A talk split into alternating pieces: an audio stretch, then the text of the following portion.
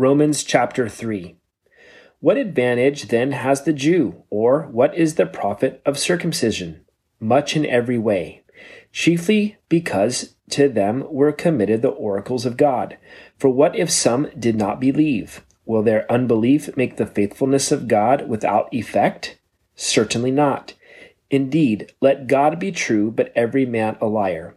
As it is written, that you may be justified in your words and may overcome when you are judged. But if our unrighteousness demonstrates the righteousness of God, what shall we say? God unjust who inflicts wrath? I speak as a man. Certainly not. For then how will God judge the world?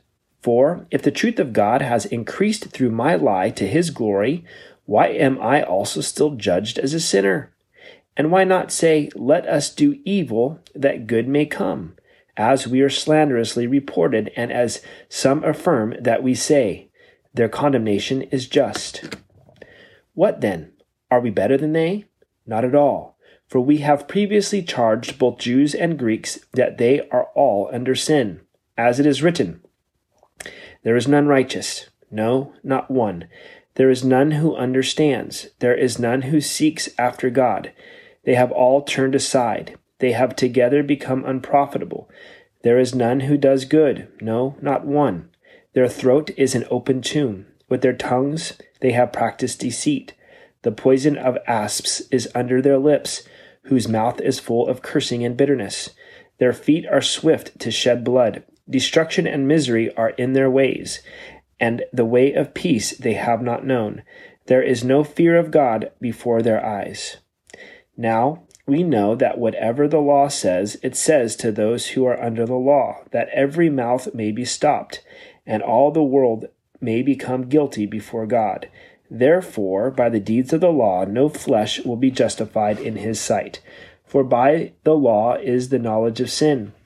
But now the righteousness of God apart from the law is revealed, being witnessed by the law and the prophets, even the righteousness of God through faith in Jesus Christ, to all and on all who believe.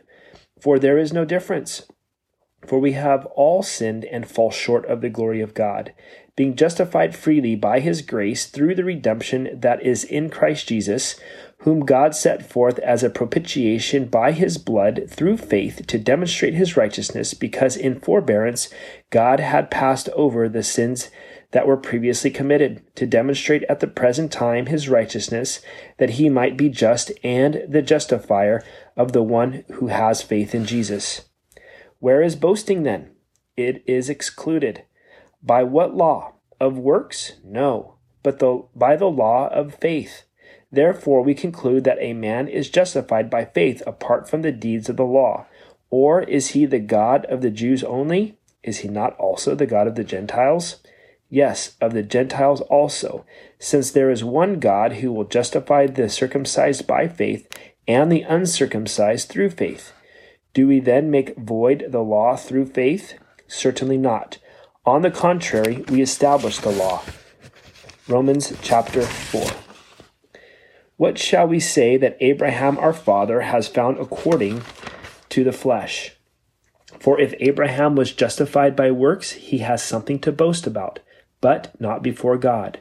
For what does the scripture say? Abraham believed God, and it was accounted to him for righteousness. Now, to him who works, the wages are not counted as grace, but as debt. But to him who does not work, but believes on him who justifies the ungodly, his faith is accounted for righteousness. Just as David also describes the blessedness of the man to whom God imputes righteousness apart from works. Blessed are those whose lawless deeds are forgiven, and whose sins are covered. Blessed is the man to whom the Lord shall not impute sin. Does this blessedness then come upon the circumcised only, or upon the uncircumcised also? For we say that faith has accounted to Abraham for righteousness. How then was it accounted? While he was circumcised or uncircumcised? Not while circumcised, but while uncircumcised.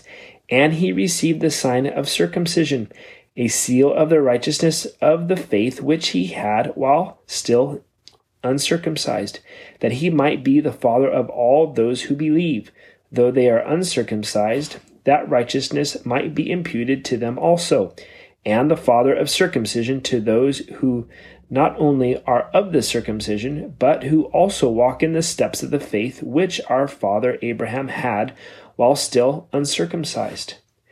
For the promise that he would be the heir of the world was not to Abraham or to his seed through the law, but through the righteousness of faith. For if those who are of the law are heirs, faith is made void, and the promise made of no effect, because the law brings about wrath. For where there is no law, there is no transgression. Therefore it is of faith that it might be according to grace, so that the promise might be sure to all the seed, not only to those who are of the law, but also to those who are of the faith of Abraham, who is the father of us all. As it is written, I have made you a father of many nations, in the presence of him who he believed, God, who gives life to the dead and calls those things which do not exist as though they did, who, contrary to hope, in hope believed, so that he became the father of many nations, according to what was spoken. So shall your descendants be. And not being weak in faith, he did not consider his own body already dead, since he was about a hundred years old, and the deadness of Sarah's womb. He did not waver at the promise of God through unbelief, but was strengthened in faith, giving glory to God, and being fully convinced that what he had promised he was also able to perform, and therefore it was accounted to him for righteousness. Now it was not written for his sake alone that it was imputed to him, but also for us. It shall be imputed to us who believe in him who raised up Jesus our Lord from the dead, who was delivered up because of our offenses and was raised because of our justification.